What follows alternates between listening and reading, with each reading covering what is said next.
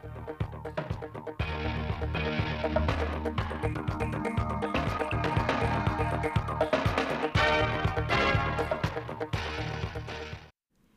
kính chào quý vị và các bạn đến với bản tin thời sự trực tiếp 10 giờ ngày 28 tháng 11 của Đài Phát thanh Truyền hình Thanh Hóa. Chương trình đang được thực hiện trên sóng FM tần số 92,3 MHz.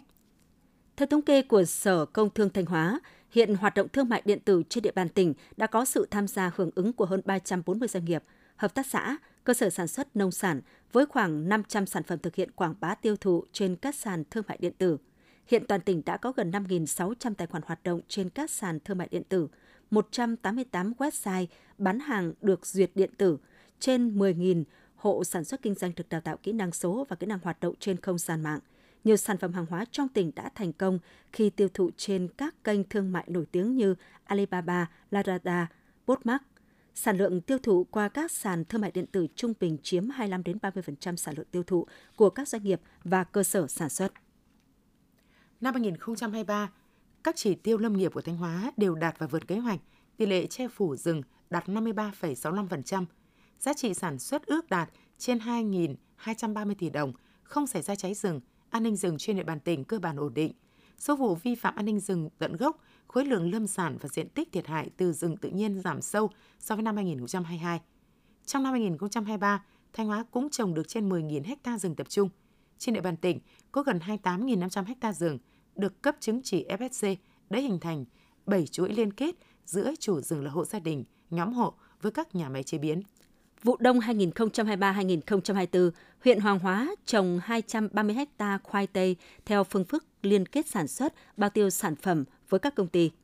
Theo thời vụ, khoai vụ đông tập trung trồng từ ngày 25 tháng 10 đến ngày 20 tháng 11 năm 2023. Đối với khoai tây phục vụ chế biến trên đất màu, trồng từ ngày 5 tháng 11 đến ngày 15 tháng 11 năm 2023 để hạn chế nứt củ khi gặp mưa vào vụ cuối. Hiện cơ bản nông dân ở các xã trong huyện tham gia liên kết sản xuất đã cơ bản xuống giống theo khung thời vụ. Ngoài ra, bà con nông dân trên địa bàn huyện cũng đang tập trung chăm sóc cây trồng vụ đông, thu hoạch những diện tích rau quả vụ đông sớm và tiếp tục gieo trồng các đối tượng cây trồng trong khung thời vụ. Đồng thời bà con thường xuyên thăm đồng, phòng trừ một số đối tượng sâu bệnh hại trên cây trồng. Theo thống kê của Trung tâm Kiểm soát Bệnh tật tỉnh Thanh Hóa, đến cuối tháng 11 năm 2023, toàn tỉnh ghi nhận gần 600 ca mắc tay chân miệng, tăng gần 65% so với cùng kỳ năm 2022. Các bác sĩ cho biết, phát hiện sớm bệnh tay chân miệng là một trong những yếu tố quan trọng giúp cho việc điều trị được thuận lợi, bệnh nhân được chăm sóc và theo dõi sát, hạn chế những rủi ro có thể gây tác hại xấu đến sức khỏe của trẻ. Bệnh tay chân miệng hiện chưa có vaccine phòng bệnh và chưa có thuốc điều trị đặc hiệu, nên khi phát hiện trẻ có biểu hiện bệnh, phụ huynh cần đưa trẻ đi khám ở các cơ sở y tế để được chăm sóc điều trị kịp thời đúng cách, tránh xảy ra biến chứng. Thời gian qua, cùng với việc chú trọng đầu tư phát triển các cơ sở giáo dục công lập, những năm qua tỉnh Thanh Hóa luôn quan tâm tạo điều kiện khuyến khích các nhà đầu tư phát triển hệ thống giáo dục ngoài công lập ở các cấp học. Sau đó, hệ thống giáo dục ngoài công lập đã và đang phát triển mạnh ở một số huyện trên địa bàn tỉnh, góp phần đa dạng hóa loại hình đào tạo khu vực nông thôn. Đến nay toàn tỉnh đã có 62 trường ngoài công lập với trên 20.000 học sinh theo học ở cả 4 cấp, trong đó khu vực nông thôn có 29 trường và gần 100 nhóm trẻ mầm non tư thục. Để khuyến khích phát triển hệ thống giáo dục ngoài công lập, tỉnh Thanh Hóa đã ban hành nhiều cơ chế chính sách như miễn giảm tiền thuê đất, xã hội hóa giáo dục mầm non, sau đó đã thu hút được sự quan tâm đầu tư của các doanh nghiệp. Tiếp theo là phần tin trong nước. Nhận lời mời của nhà nước Nhật Bản, Chủ tịch nước Cộng hòa xã hội chủ nghĩa Việt Nam Võ Văn Thưởng và phu nhân Phan Thị Thanh Tâm đã thăm chính thức Nhật Bản từ ngày 27 đến 30 tháng 11 năm 2023. Trên cơ sở những thành tiệu nổi bật của quan hệ song phương trên tất cả các lĩnh vực trong 50 năm qua, với tiềm năng hợp tác rộng mở và sự tin tưởng vững chắc vào tương lai tốt đẹp của quan hệ hai nước nhằm đáp ứng nguyện vọng của nhân dân hai nước, Chủ tịch nước Võ Văn Thưởng và Thủ tướng Kishida đã nhất trí ra tuyên bố chung về việc nâng cấp quan hệ Việt Nam-Nhật Bản lên đối tác chiến lược toàn diện vì hòa bình và thịnh vượng tại châu Á và trên thế giới. Qua đó, khẳng định mong muốn của hai nước cùng thúc đẩy quan hệ hợp tác trên mọi lĩnh vực lên tầm cao mới và mở rộng sang những lĩnh vực hợp tác mới.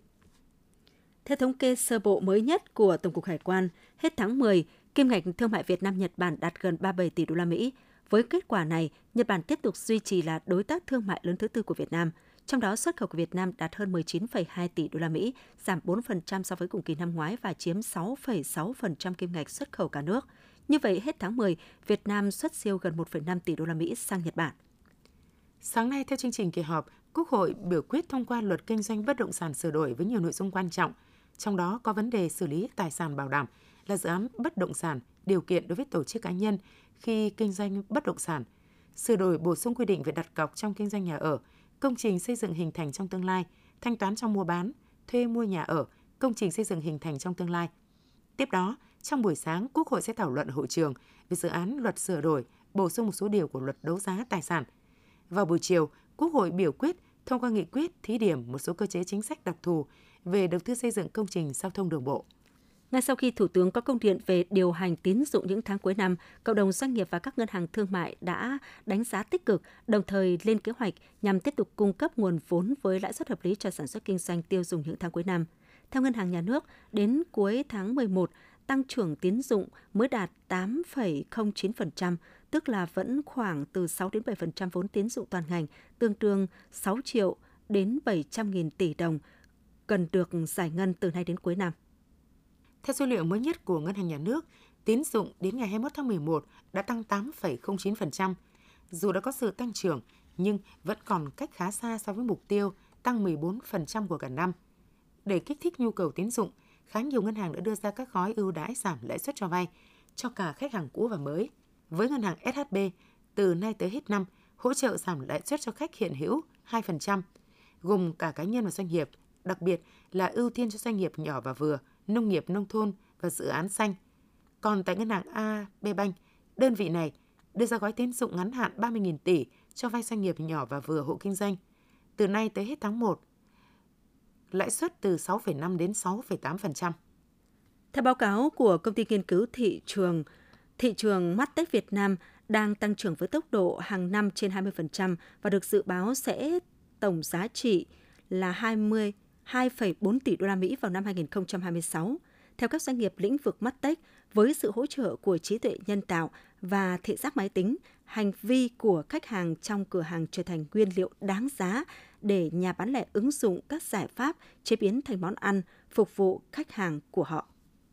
Theo thống kê từ Tổng cục Hải quan, trong tháng 10 năm 2023, lượng nhập khẩu ô tô nguyên chiếc các loại đạt hơn 9.600 chiếc hiện có, gần 2.200 chiếc ô tô nhập khẩu nguyên chiếc các loại, tăng gần 30% so với tháng trước. Số xe được đăng ký từ khai nhập khẩu chủ yếu ở khu vực cửa khẩu, cảng thành phố Hồ Chí Minh với gần 4.400 chiếc, tăng 51,6% so với tháng trước, chiếm tỷ trọng tới 53% trong tổng số xe loại này nhập khẩu về Việt Nam. Xếp thứ hai là nhập khẩu qua khu vực thành phố Hải Phòng với hơn 3.500 chiếc, tăng 19,6% và chiếm tỷ trọng 43%. Tổng công ty Cảng hàng không Việt Nam đã phê duyệt báo cáo đầu tư và kế hoạch lựa chọn nhà thầu dự án thu phí tự động áp dụng tại 5 cảng hàng không bao gồm Nội Bài, Cát Bi, Đà Nẵng, Phú Bài và Tân Sơn Nhất. Sau khi lựa chọn được nhà thầu và ký hợp đồng trong năm, hệ thống thiết bị sẽ được lắp đặt sau 180 ngày. Tổng công ty Cảng hàng không Việt Nam dự kiến đầu tư hơn 214 tỷ đồng bằng nguồn vốn từ Quỹ đầu tư phát triển nhằm hiện đại và đồng bộ hóa các hệ thống thu hiện hữu tại các cảng. Việc thu phí tự động sẽ giúp giảm ùn tắc giao thông tại các lối ra vào sân bay, tạo thuận lợi cho khách hàng, nâng cao chất lượng phục vụ hành khách. Chiều qua, Sở Y tế tỉnh Kiên Giang tổ chức cuộc họp thông báo dự thảo kết quả điều tra ngộ độc thực phẩm xảy ra trên địa bàn thành phố Rạch Giá. Sở Y tế tỉnh Kiên Giang kết luận món thịt heo khìa do cơ sở cung cấp suất ăn cát tường, phường Vĩnh Lợi, thành phố Rạch Giá cung cấp là nguyên nhân gây ngộ độc cho 80 học sinh. Trước đó, tại hai trường học trên địa bàn thành phố Rạch Giá, ăn bán chú với thực đơn 4 món gồm cơm trắng, canh chua, bắp cải, đậu bắp, khóm, cá chả, thịt heo khìa, mít tráng miệng. Theo quy chuẩn kỹ thuật quốc gia đối với ô nhiễm vi sinh vật trong thực phẩm thịt heo khìa có chỉ số nhiễm E. coli vượt ngưỡng giới hạn cho phép dẫn đến mất an toàn thực phẩm gây nên ngộ độc tập thể. Việt Nam ước tính có gần 250.000 người đang sống chung với HIV, trong đó có khoảng 20.000 người nhiễm HIV chưa được quản lý. Theo Cục Phòng chống HivS, hiện đang có sự biến đổi hình thái lây nhiễm từ đường máu sang lây qua quan hệ tình dục nhất là nhóm nam quan hệ đồng giới và nhóm chuyển giới. Đây là nhóm chiếm tỷ lệ lớn trong số người nhiễm HIV mới – Việt Nam đặt mục tiêu chấm dứt đại dịch AIDS vào năm 2030, nhưng có lẽ số ca mắc gia tăng hiện nay của các nhóm nguy cơ cao thì cuộc chiến chống dịch vẫn còn là thách thức, nhất là khi họ vẫn ẩn nấp, chưa thực sự lộ diện để tiếp cận với các dịch vụ y tế.